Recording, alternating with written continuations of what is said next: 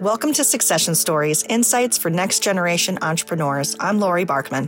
I've spent my career bringing an entrepreneurial approach to mature companies struggling with change. As an outside executive of a third generation, 120 year old company, I was part of a long term succession plan.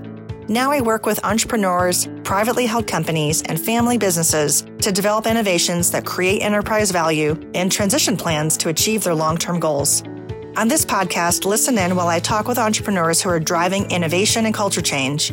I speak with owners who successfully transition their company and others who experience disappointment along the way.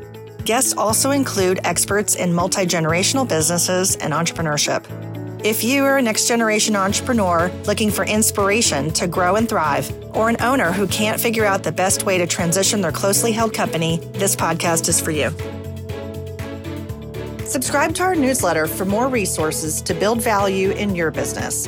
Visit small.big.com. That's small, D O T, big.com, and sign up today. On today's episode, I was joined by Kent Johnson, the fourth generation CEO of Highlights. There are some products that evoke warm memories from my childhood, and Highlights for Kids is definitely one of them. Maybe you remember the hidden picture puzzles and brain teasers and seeing the magazine in your dentist office. Highlights founders were in their 60s when they launched the magazine with a mission to enhance childhood education. Kent shared the company's unexpected succession stories, including his own. We talked about how Highlight's mission and values foster a culture of empathy, innovation, and customer focus that has strengthened their resolve throughout the pandemic and for generations to come. Kent Johnson, welcome to Succession Stories. It is so cool to talk to someone that brings back a nostalgia from my childhood. And your company highlights does that for me. When you and I talked the very first time, I told you about how when I would go to the dentist office, I would really look forward, which is kind of crazy to look forward to going to the dentist, but the magazine was one of my very favorite things there, in addition to the little prizes I got after my visit. But there's so many people that might be listening that have that same nostalgia. But that being said, there are some really cool things to talk about with your company. And I what I like about your story, your succession story, is that it hits on all three pillars hmm. of this show which is innovation, transition, and growth. So, Kent, welcome. Why don't we start by you telling us about the history of highlights and connecting us to key people in the first three generations of the company? Certainly. First, Lori, it's great to be here, and it, it, I never grow old of, of, you know hearing stories of how our products and, and our brand has had a positive impact on people. I mean that that's really why we do what we do but and we have been around a long time so almost well every adult that i speak to has at least has the chance to have experienced it as a, a child we were started in 1946 by my great grandparents and really they were not your classic entrepreneurs they were 59 and 61 years old when they started the company wow and their thought really was to pour their entire life's experience they're lifelong educators, wrote a lot on parenting, spoke a lot. We're in sort of a parenting movement in the, the 20s, 30s, 40s. And they wanted to pour all that experience and really their philosophy about child development and, and healthy family relationships into a product that could directly reach kids and families at home. So they started the company, kind of threw their life savings into it. And it was a slow start. I mean, magazines weren't a huge category for kids. So it was early going. It was tough. I mean, they were about product. So there were business challenges, there were ups and downs those early years. And in fact, um, I think we really became a family business when their children got together to decide who was going to go help them understand it was time to shut down their dream. And so their son, Garry Myers Jr., took a leave of absence. He was a helicopter aeronautical engineer, took a leave of absence to come, you know, convince his parents they had to give this up. And what eventually happened is, is I think he was sort of brought into their spirit, to their mission, had an entrepreneurial sort of insight that maybe we could make this go. He could make it go. So he and his wife eventually joined the company, relocated their family to Columbus, Ohio, and raised a little money, got some investors, got our, got the company out of trouble, and were able to kind of really turn it around. And they started things like the program you described, putting sample copies in doctors and dentists' office waiting rooms. They also started a really important program you know working with teachers to show teachers the product to try to get them to recommend it to parents. And those two things really turned around saved the company as they built the team and, and grew the business. So that was the kind of early history of the company. That's a really interesting fact that the founders were basically 60 years old when they launched the business. There's a lot of people now thinking about transitions and starting a business, but this is probably a, a, a very rare example, even back then, to be in that age bracket and, and being entrepreneurs. What do you know about that time horizon from when their son Garry sort of sat down with them and said, "Hey, you need to shut it down"? Was that you know was a company highlights around for five years or longer or shorter? That was sort of I think it was in the late 40s. So I, I think you know really the the innovation that he he and his his wife led with with the the management team was in the mid 50s. Okay. So and and you know it is it was an incredible time to be starting a company. I mean this is just after World War II. So we had right. paper rationing. The founders, it's interesting as a company, just a side note, the founders had already committed to a family home for their retirement. So they started the editorial group to make the product in Northeast Pennsylvania in a town called Honesdale. But you had to have a presence to work with your door to door sales team and your printers in 1946. So we opened a business office here in Columbus. So we've been working remote, not just in the pandemic, but in a way we've been working remote since yeah. 1946. um, and I do also think in 1946, I think there's some wonderful stories. They really were a husband and wife team. And my, my great grandmother was way ahead, I think, in some ways, of doing things that maybe women were less encouraged to do at that time. So she really was an important business role, and the company wouldn't have happened without without her role. So they pioneered and they were educators and they were certainly mission driven the second generation, which would be your grandparents, is that correct? So yeah, so my great uncle would have been Garry Jr., who came in okay, and was active. Uncle. Okay. And I think there was, you know, general support. My grandmother w- was their daughter, and they had another son who became the science editor, Jack Myers, who was a, a, professor down at the University of Texas, but was got very involved. And and I think collectively everyone was was proud that they had a PhD scientist as their science editor for young children. And I think we we continue that tradition today to try to have the best of science really represented and explained in a rigorous manner to kids. So there was an involvement. Unfortunately, and just to, to play out a little bit the history, the two siblings who were less involved day to day did get more involved, unfortunately, as a result of a tragedy that hit the company. So, in you know, having had this rocky start being on the verge of, of failing, things had really turned around in the 50s. And it, in fact, in the summer of 1960, we, we built from ground up with company cash, no debt, built a company headquarters. You know, family businesses don't like debt, right? So we got to the point we can build a right. building. And so great, we have a great photo of, of, of the, the day they dedicated that in, in the summer of 1960s. Things were really looking good. The, the circulation of the magazine was up to a half a million. And then in December of that year, some executives, including Garry Jr. and his wife Mary, were going to New York to for a business meeting to look at putting highlights on the newsstand, believe it or not. And tragically, there was a midair collision over New York City, uh, oh, where wow. two planes collided in a winter storm. Everyone on those planes, you know, horribly, everyone perished. And you had a situation for many companies had you know because business travel was really what was going on at, at, that time. So you had terrible situation for many companies and families but our company faced a situation where three of our top executives were lost and the founders lost their their son their daughter-in-law. So really threw our business family ecosystem into crisis. And i i still today you know i wasn't alive. That happened in 1960 but i still draw strength um, from the stories i've heard of how the commitment to mission, the commitment to what they were doing, they kind of leaned into that and said, okay, we've got to rebuild. I mean, you can hardly imagine how at that point you have founders in their 70s. Yeah. But what you have is the my grandmother and great uncle kind of leaning in and saying, okay, now we have to get a little more involved, get involved in the board. There was a surviving executive, Dick Bell, who, who was already in New York he ably led the, the, the company. He rebuilt the team. He he was committed to the mission. So they really had to go through a process in a in a completely unplanned and tragic succession. Go through a process to to rebuild the sustainability of the company.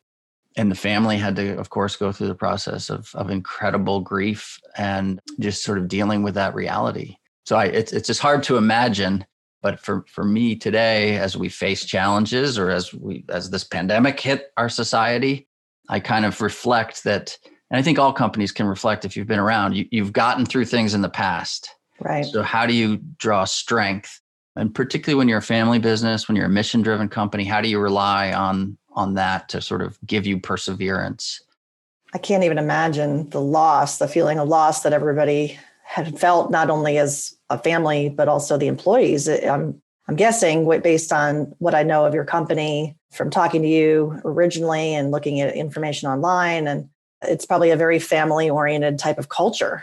And so I'm guessing the employees felt like as much tied to the grief as, as the actual family members did. I think that's true. I mean, I can't imagine it. Um, but I, I, what I've what I've seen, you know, we're not a company that has you know big factories. You know, we're a company that's that's that talks all the time about what we're about. And I think one of my major focuses, but it's always about employee engagement. So when we're at our best selves, it's because we're committed to what we're doing together. So there's a a real community feeling we try to create. I mean, there's so many stories of er, in the early days how employees came together on the back porch of the founders. So like when your boardroom is a screened in porch in a you know beautiful farmhouse setting, um, yeah. I think it creates a little bit of a different culture. And so, no, I, I think it was just a, a, horrible felt throughout the company, and and just I, I think we're I I just consider myself and, and our current employees so lucky and, and grateful that they did kind of find a way to persevere. Absolutely. So third generation CEO, was that a family member or did that did the company hire someone from the outside? Yeah, so eh, so we did have a third generation CEO as a family member and I can't remember the exact dates, but Dick Bell, who was an educator by training and a, a, business person, really led the company for a, for a long period of time. And one of the things, you know, he diversified the company, helped us acquire outside of highlights, the consumer brand, helped us acquire companies in the education space. So a curriculum company called Zaner Bloser, we acquired and still operate and run today, does incredible things for um, foundational literacy skills in elementary school.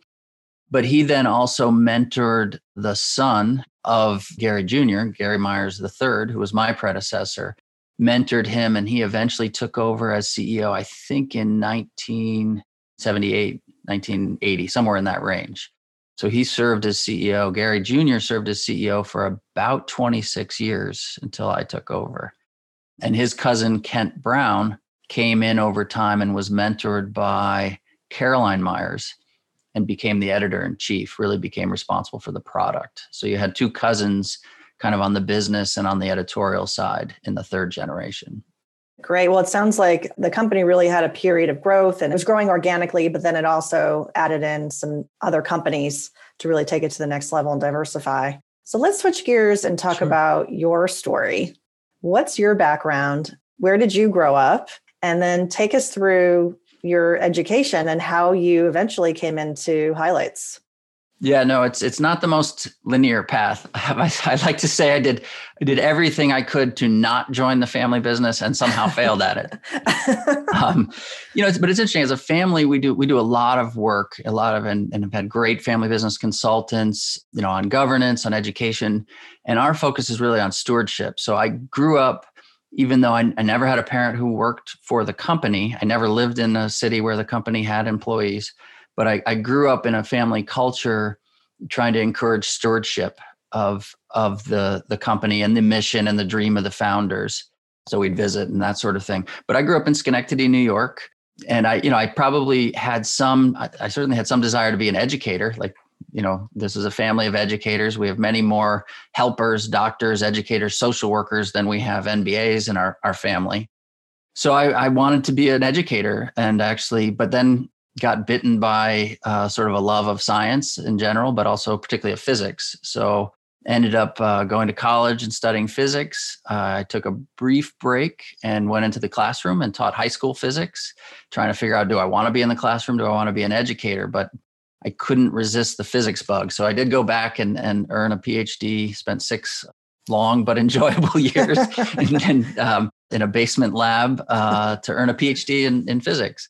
So not the typical preparation for uh, you know children's publishing for sure. But so what happened is, uh, you know, I, I, I realized along the way I didn't really want an academic career in science. I wanted to do things that that I hoped would have more impact on on people and society. Kind of like what what is the going to be the impact of of one's work. So after physics, I actually only really considered jobs that brought me into a research role that had a medical or health component. So I went to a small startup where I worked on medical diagnostics, uh, instruments to do measurements to help drug companies develop new drugs, that that type of thing, where I really could see a through line between what I was doing and a, a societal benefit.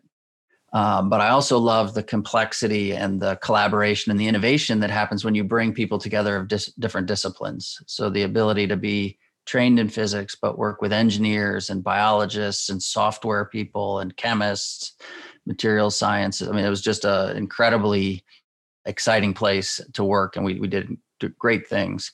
But that change uh, was a huge change from working in a physics lab, um, and I loved it. I loved the business aspects, um, the complexity of it, the, the sort of organizational aspects. So what happened when I was in biotech is I started in the lab bench, and over about six years, really moved with our product and our technology into the market. So got to work with customers, got to worry about field support, manufacturing, how do we make the things we're going to sell. And in that time, I was on in a rotating, our family had a program at that point to bring people at the right age into a rotating role on the board of directors to see how the company really worked. And so I just I I said, wow, this company is a little more interesting than I realized. It's not a little magazine. We have a diversified company. We've got these incredibly talented executives. We've got all these different business models, and and and I realized we really face some tough challenges. Technology is going to change. That was in the early 2000s. You know, how's technology going to change publishing? How's it going to change what happens in the classroom? How are these business models evolving? So I I realized at that point it was a much more interesting company than I had ever thought.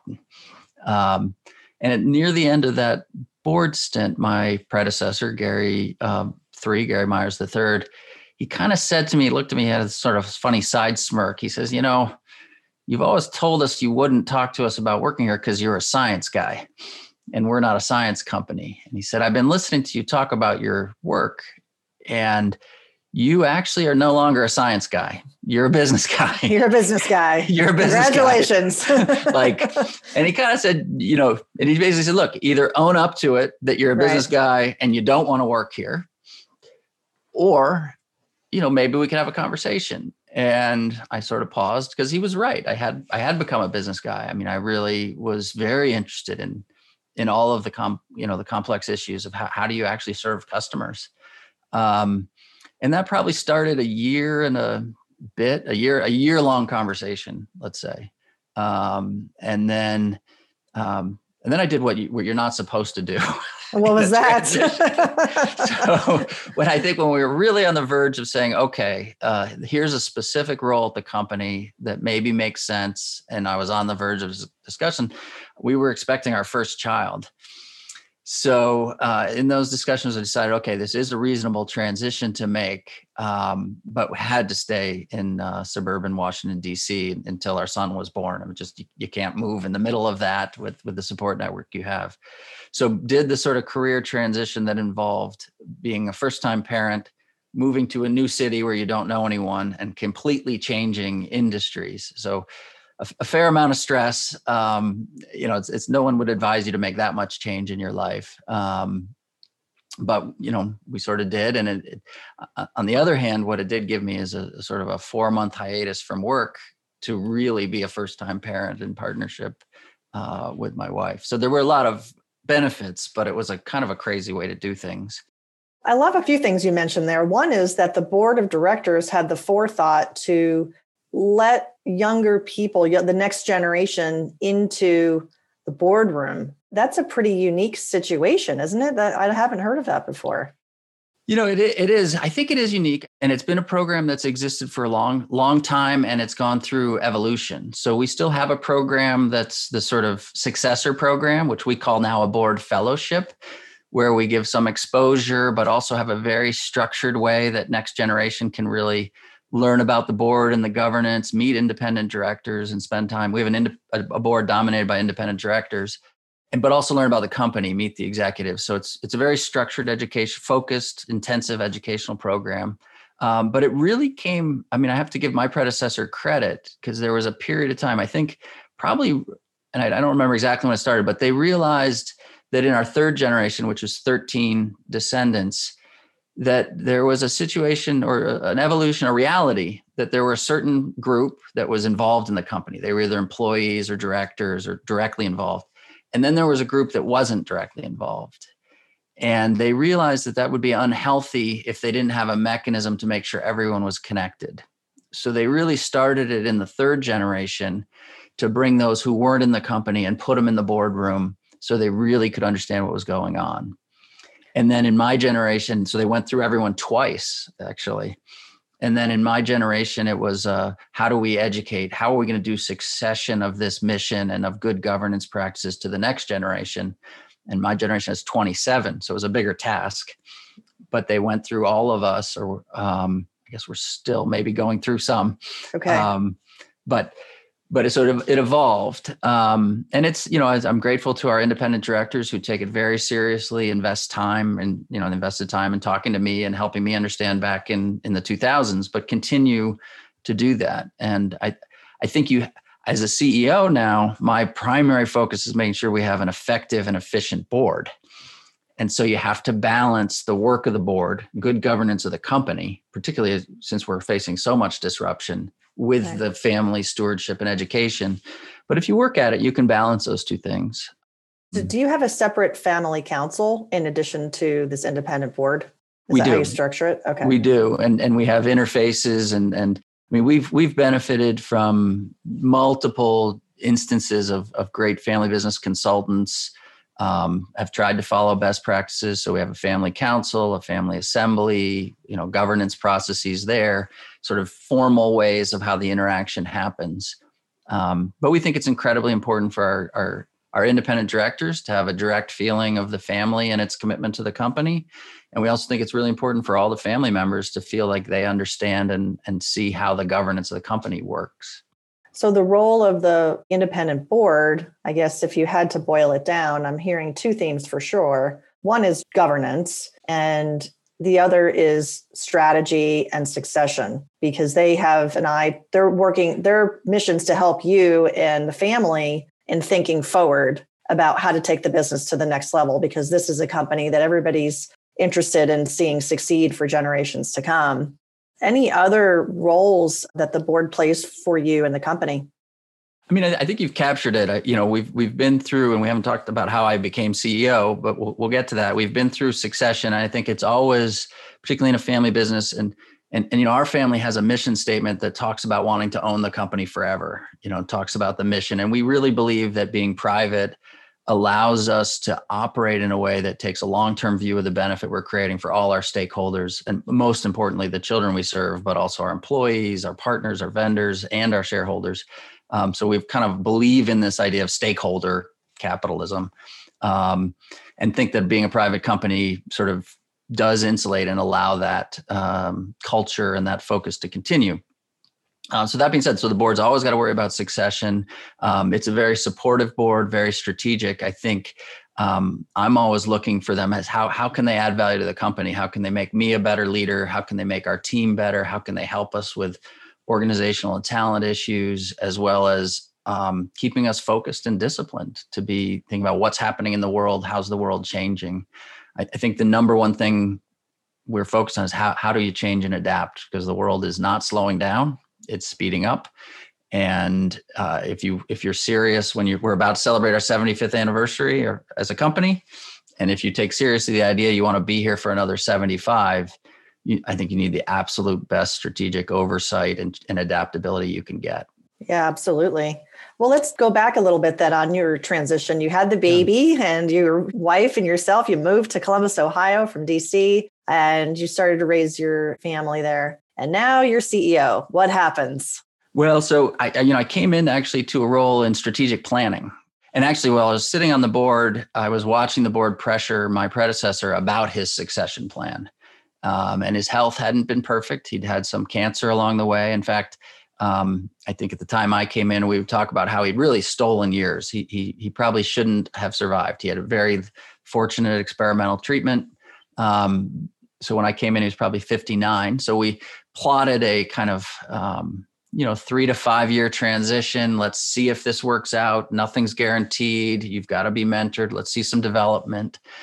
And we were working that process um, and his health started to get worse. So we were starting to accelerate it. I mean he sort of looked at me and said well it seems like you've convinced people you work hard and maybe we can give you a little more responsibility sooner.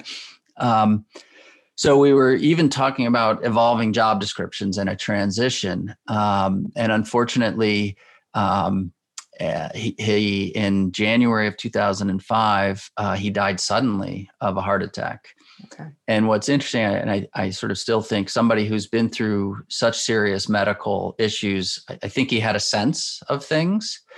And his our independent directors at that time had been saying, I think I had recently uh, they had said to him, you, "You're you're accelerating your plans for succession, and we're concerned you haven't communicated it to the family, to the shareholders." And so he actually, I mean, it's almost eerie to think about it back, you know, it's 15 years ago, but he took a bunch of excerpts from the emails he sent the, the independent directors about the succession and, and how he felt about it. And he actually sent them out to the entire family uh, the night before he died. Oh, my goodness. Um, so here, you know, uh, I mean, and I was very close to him and still kind of think of how he approached problems, of course, even, and it seems like um, it just yeah. hard to believe it's been so long. But um, you know there so what was the situation we faced? I'd been in the company at that point i mean take take two years of board so I, I, had some background and some comfort with the board but i'd only been a working day in day out employee for six months when he okay. passed away i was okay. 36 in a new industry um, so it's really, and I, I, joked with my board after, uh, you know, five, six years after, once we were there, I said, how could you guys have put me in such a stressful, like, what a crazy thing to do. This is not a um, good succession story. Like, you don't want this succession story. Um, I, but I, you know, I think the independent directors, it was interesting. What we did is we paused. We, we said, hey, we've got these great three independent directors who know the company, who know the people. And we kind of paused succession on the board we asked them to extend their terms and we said you know can, will you see this through this transition let's have stability at the board when we have transition in the ceo level and i remember pretty pretty vividly the board sort of said to me you have one job tomorrow. Don't don't break anything. Like, and they said they said they said we're not going to have any 100 day plan. Things are fine. You, you, and, and then they you know more seriously said look you actually have two jobs. You're going to figure out how to be ceo and you still need to be learning these industries, learning the people, learning the organization. So I had a lot of support and no pressure for rapid uh, change. I mean, I, I, think we were really fortunate at that time. The company was in good place. We had great leaders. We had stability. So it allowed the time. Um, but I still look back and, and as we brought on a new president this year for our consumer business, and we talked about what's the 90 day plan and he said, you know what? Our plan here is to take enough time so you really can learn the people in the business. So I think there's a, a, a go slow so you can be successful or go slow so you can go fast uh, kind of approach, which I think in organizations, sometimes people move too quickly. There's so many important things of what you just shared.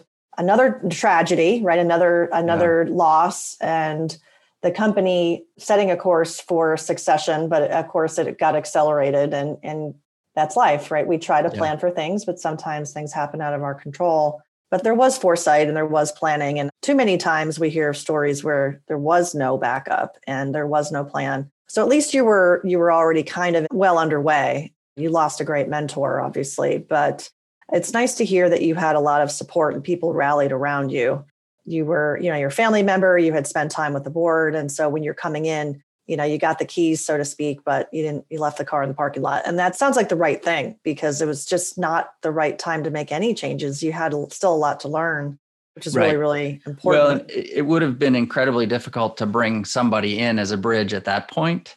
Um, I mean, I think we had a lot of luck that it, it worked out this way. And and I I still I think it's always dangerous as a CEO to assume it was just your skill or it was destined to work. I mean, I, I think uh, I feel very fortunate that that, that things worked. Um, but it was pretty stressful. You know, it's a pretty stressful uh, period. I, I, don't think you want to do it that way. Yeah, um, yeah. As you said, it was not the textbook way to have it go, but not too many times does it go in a, no. a way that we predict. And and being resilient, and being able to modify and adapt, a word that you used earlier. So the business you mentioned at, in 2005 when you came in was relatively healthy financially, which is great did that afford you over time maybe not year one but starting in year two or so on as ceo for you to take that look at disruption what was happening in the market and looking at innovation because i love to talk about innovation I, it's evident yeah. for me as a child yeah. seeing highlights and now going to your website and seeing all the amazing products that you have available for kids in a digital world so over the past 15 years and many other publishers have experienced this too. It's not just your company, but you're, right. you've faced this growing shift and potential disruption. But your company seems to have done a really good job at positioning itself. How did you do that? What was your approach to understand those market dynamics? How did you skate to where the puck was yeah. going? Yeah, I mean, well, we make a lot of mistakes, and I, mean, I do. As I think about it, there, there's just so many false starts in innovation, and you, and you have to be. I think we were we have to get better. We had to get better at stopping things that weren't working. So there was a period of my career that was about stopping certain areas of business.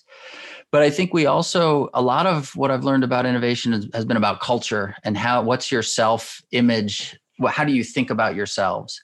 So one of the things that I think maybe frustrated me initially, or I had to think about how to evolve is is how do you accelerate the pace of experimentation?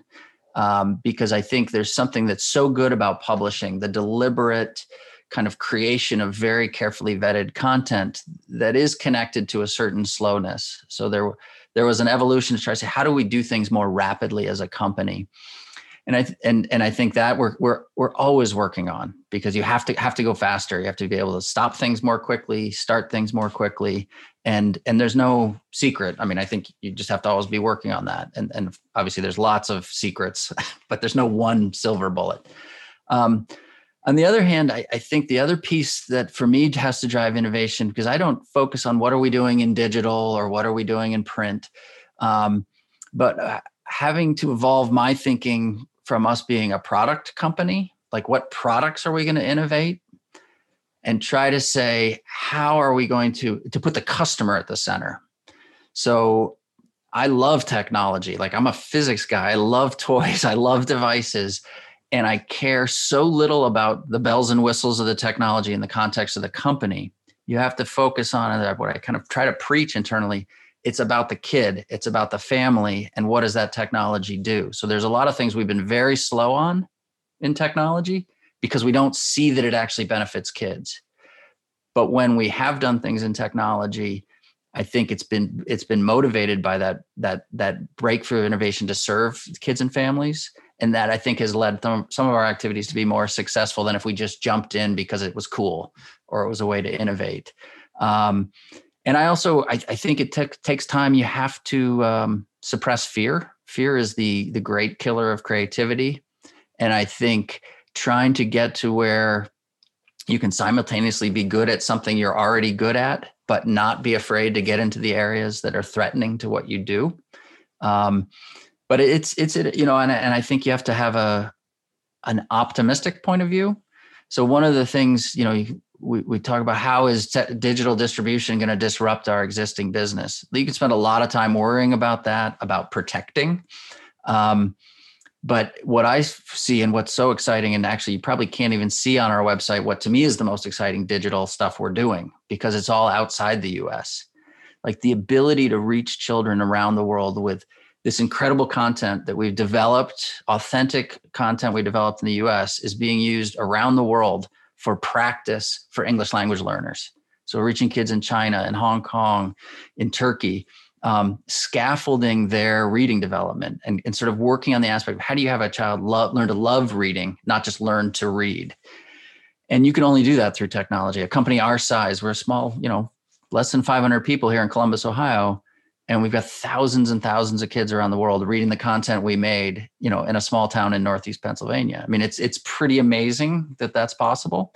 Um, but it came from the mission of serving kids and thinking about what they need not just thinking about technology and code and platforms. Um, so i think if innovation is driven by a customer need it's far more likely to be successful. So um, every every hire we make i'm looking for customer obsessiveness like so I went on a little rant there. I got it. no, it's not a rant. It's so you, in fact, you know, I, so I spend a lot of time with startups. I've worked in startups. I teach a class at Carnegie Mellon called the Corporate Startup Lab, which is about innovation in large companies. And so companies can buy innovation, right, through partnerships, or you can acquire an innovative technology, or you can create it in in house.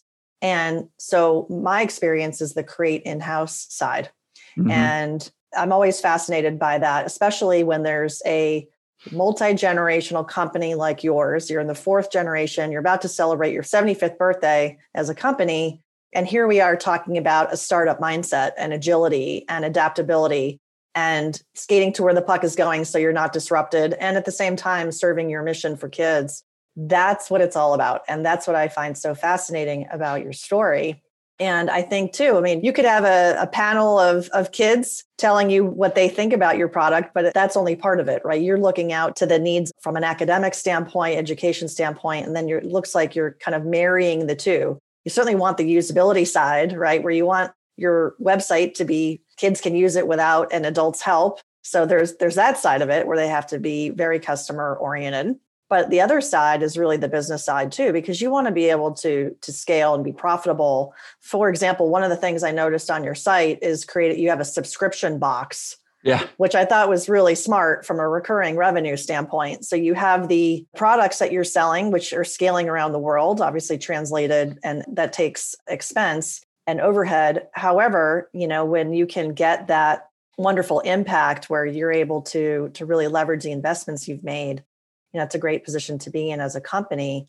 And then the subscription box is probably just another example that i just happened to see but maybe you have some others that you can share. Yeah let me let me tell you my most favorite innovation example because we all love technology. We think of technology as as innovation but actually one of our one of the things i'm most proud of is is an innovation we made in 2011 we launched a magazine for babies for babies. For babies. For wow. toddlers. For infant toddlers to you know zero to two year olds you know think think a nine month old to a 15 month old but you know we we and this is one where um we we asked our editorial group to look at what are what are the characteristics of a magazine for for babies? Like what because you sort of think okay we know about board books. You know you, there, there's there's examples out there so you think how could you possibly innovate? And they spent some time thinking. They came back and they said we want to make a magazine that is printed on plastic, is printed on Tyvek, and is hand stitched and is die cut so the edges are curved. And you start to say, okay, what? What do you want to do? And you say, okay, well, they're going to put it in their mouth. It can't have sharp edges. We can't have staples because we can't have a child bleeding. So it's got to be stitched with thread. And and we're going to make it plastic because, well, at home we want the kid to be able to read and experience print in the bathtub or we want it to survive the constant licking and gumming. Or in a in a in a daycare center we want those things to go in a dishwasher so you can sterilize things. So you see and say this is crazy. How are we going to do that? And we currently have i think maybe 150 200,000 subscribers to a monthly book. I mean is it a magazine? A monthly shipment uh, to highlights hello. Um, We've got large numbers of them that have been placed in childcare settings through partners, so sold to institutions, um, early Head Start, that type of thing. And you sort of look at it and you're like, you know, it's not, is that sexy as an app or a platform that can reach everyone in the world? No. But like, as an example of consumer end user focused innovation and doing something that you would never really think to do you know create a plastic monthly magazine and figure out how to ship it how to make sure when it gets there it's inside something because you can't have whatever's in the postal system in your child's mouth. So it's it's got to be shipped in an entirely different way. But also so for us it was also a mission. So why why would we do that? And we got really passionate and it still are that what happens in the brain from age 0 to age 3 is so critical to human development And we realized as a company, we did not want to be a two to 12 company. We wanted to be a birthed on company. And from and that's a mission perspective we wanted to make an impact in those families as early as possible develop the bonding between mom and baby develop the pro pre-literacy behaviors um, but also from a business perspective we didn't want to go head to head with minecraft and roblox and so our focus had to be on how do you engage families earlier to make sure you have a long enough relationship for the lifetime value of the company so if we can start working with families when they're have a six month old, we have a much better chance to be a successful company than if we wait until the child's four or five.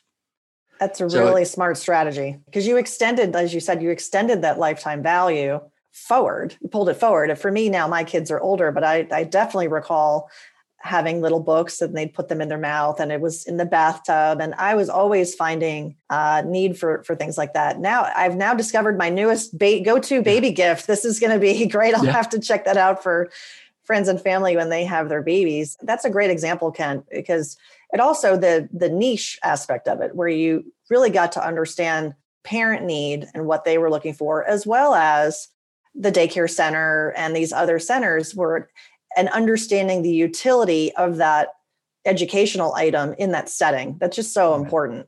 So that's a really, I think, a, a, wonderful example. I'm not surprised that that's one of your favorites. Well, it's my, you know, I take no credit other than I'm so grateful the people we have think so deeply about what happens in childhood and child development. Um, and and then you have to have a shout out like that the operations people have made it work at this scale is just it just still blows me away yeah that, that's really really cool.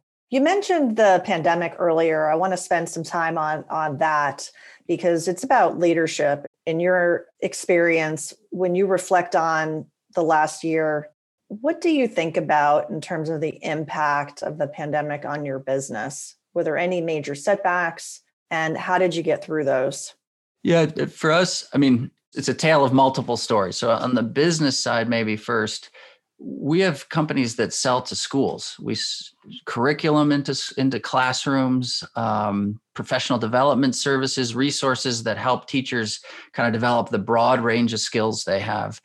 And we were in our prime selling season, uh, spring, and everyone shut down the schools. So in a way, it was terrifying um, because you had to pivot in a day, a sales force from making sales calls to instead trying to enable the customers to better use the products they already had in this crazy um, you know adapting to virtual learning.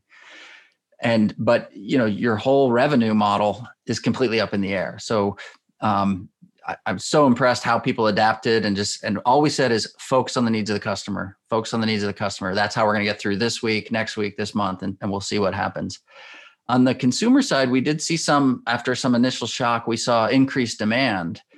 And what on that side, we have so many parents or former parents, you know, different stages, and we were all experiencing this disrupted society. And we tried to all put on our put on empathy to the customer and say, what what can we do to help?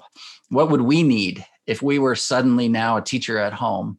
So that that group was really, I think, able to lean in on um, you know home learning products lean in on free content that would be printable you know not just i mean everyone was going to get plenty of screen time. That was pretty clear. Right. So how do you how do you give parents ideas to do things that are off screen? Um, knowing that you know and and but we're all in the midst of the same disruption. So i think the the the the higher level issue was the fear or uncertainty or the the kind of as leaders, how are we going to take care of our people? So how, how do we make sure people are safe when we don't really understand all the science? Like how do we make sure we can can function remotely where people are safe but can do their jobs? Um, so I think you know I'm just I'm so grateful because I think across our leadership team, what I saw is is is people stepping up, like rising to the occasion. Um, we learned that we should and I think this is a lesson I hope we'll never forget. You've got to trust your people, trust and empower your people.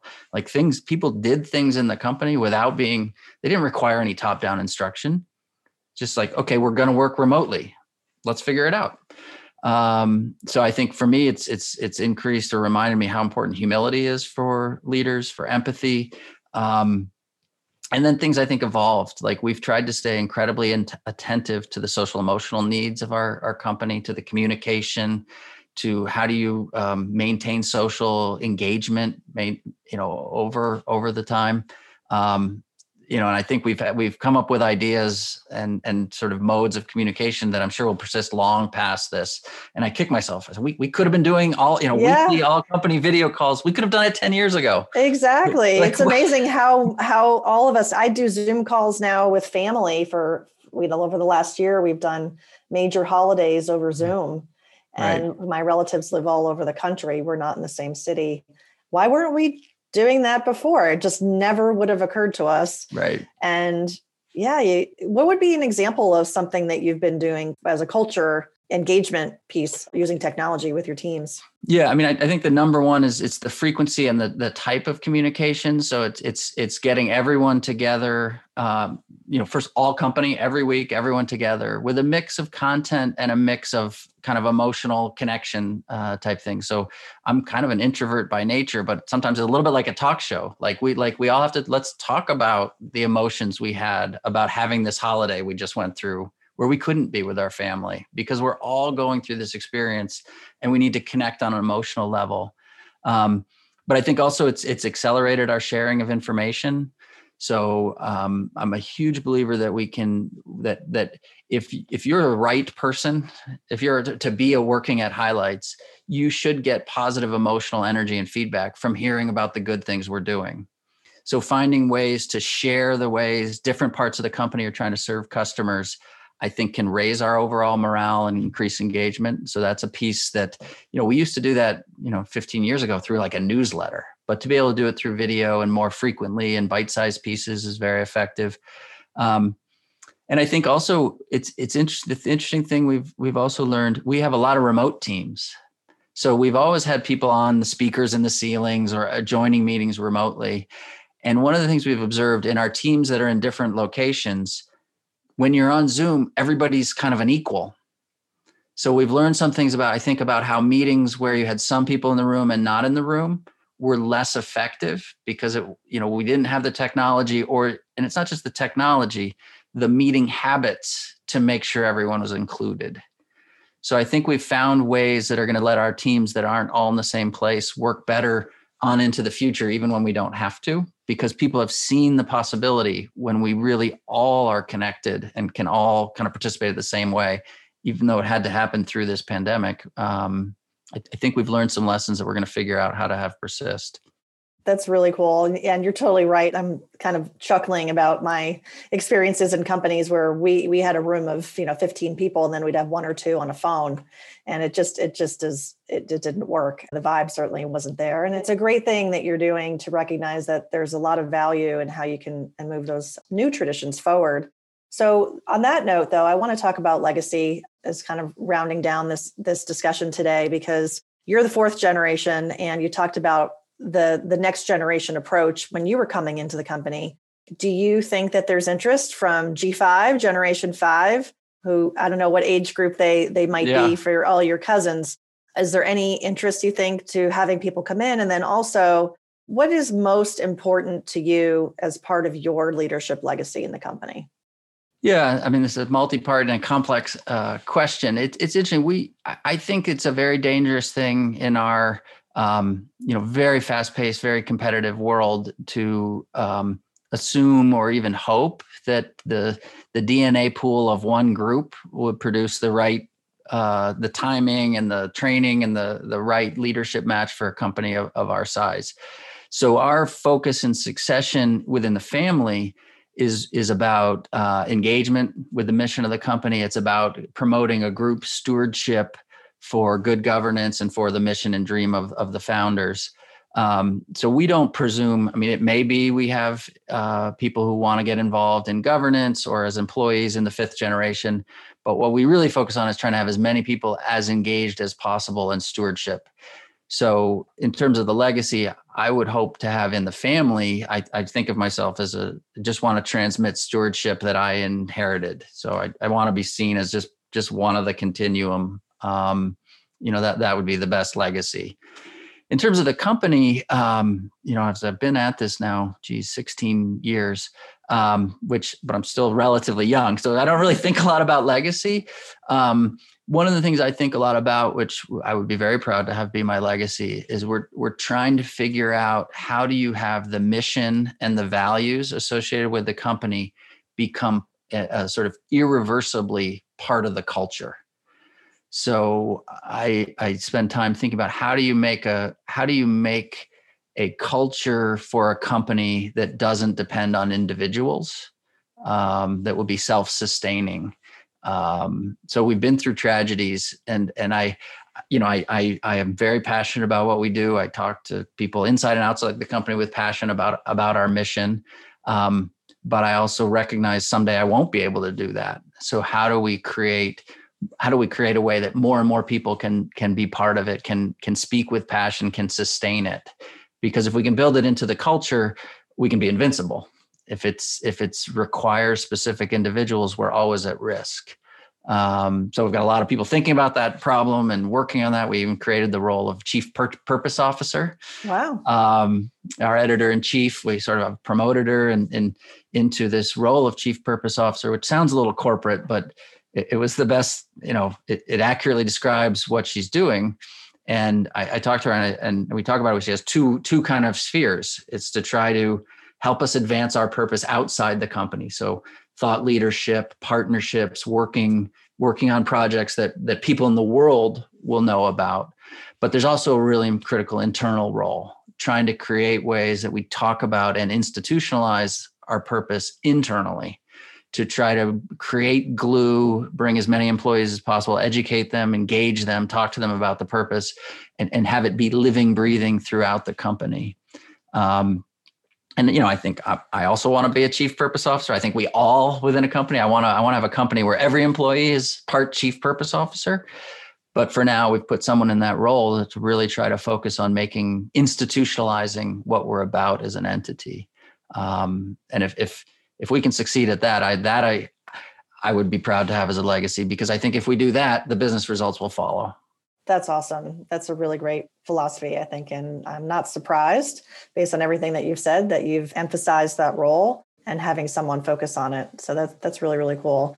The last question for you, I love to ask all of my guests, is if you have a favorite saying or mantra about entrepreneurship or leadership.